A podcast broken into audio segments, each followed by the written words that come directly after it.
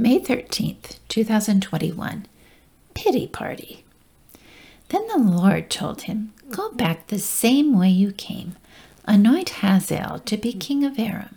Then anoint Jehu, grandson of Nimshi, to be king of Israel. Then anoint Elisha, son of Shaphat, to replace you as my prophet. 1 Kings 19, verses 15 and 16. When God asked Elijah what he was doing, his answer was full of complaints. The people have been unfaithful. I'm the only one serving the Lord, and now they're trying to kill me.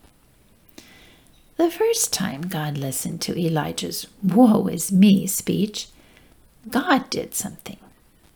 He gave Elijah a fresh revelation of himself. However, when Elijah rehearsed that same pity party a second time, God told Elijah to do something.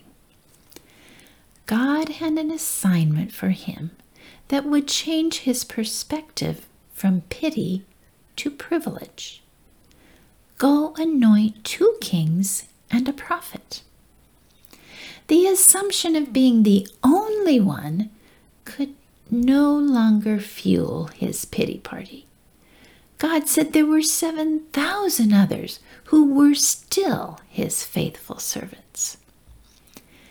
God wanted Elijah to see that his life had purpose. He had been given power to pass on to others. But I wonder how his story would have ended if Elijah had refused to do what God asked. What if he'd chosen to continue in his pity party? Not only would he have messed up his own life, but what about the lives of those he was to touch? Our Creator God knows how to heal our despondent souls, and He will always do His part to help us. But we must do our part.